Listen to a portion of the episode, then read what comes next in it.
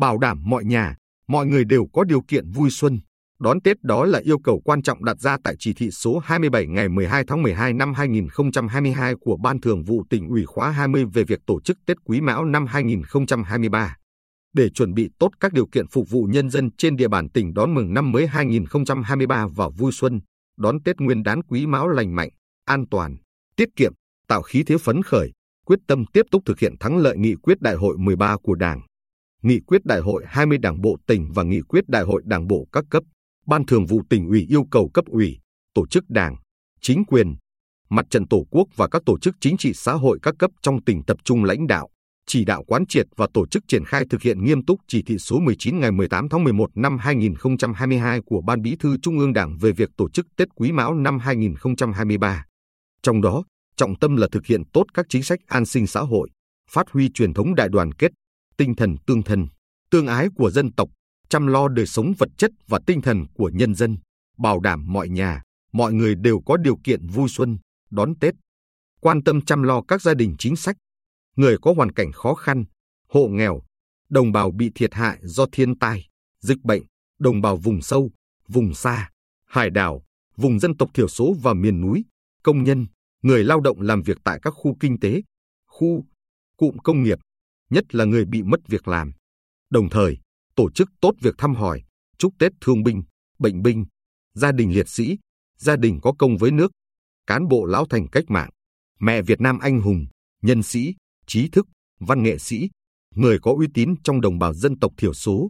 chức sắc tôn giáo tiêu biểu, các đơn vị lực lượng vũ trang, lực lượng thường trực làm nhiệm vụ trong những ngày Tết, nhất là ở hải đảo, vùng khó khăn, địa bàn phức tạp về an ninh chính trị, trật tự an toàn xã hội. Bên cạnh đó, cần tiếp tục thực hiện tốt công tác quản lý và tổ chức lễ hội theo quy định,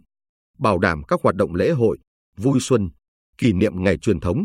hội nghị tổng kết năm, gặp mặt đầu năm, Tết trồng cây thiết thực, an toàn, tiết kiệm, phù hợp với nếp sống văn minh, truyền thống văn hóa của dân tộc và phong tục, tập quán tốt đẹp của địa phương. Việc tổ chức bắn pháo hoa chào mừng năm mới 2023 và Tết Nguyên đán Quý Mão phải phù hợp với điều kiện,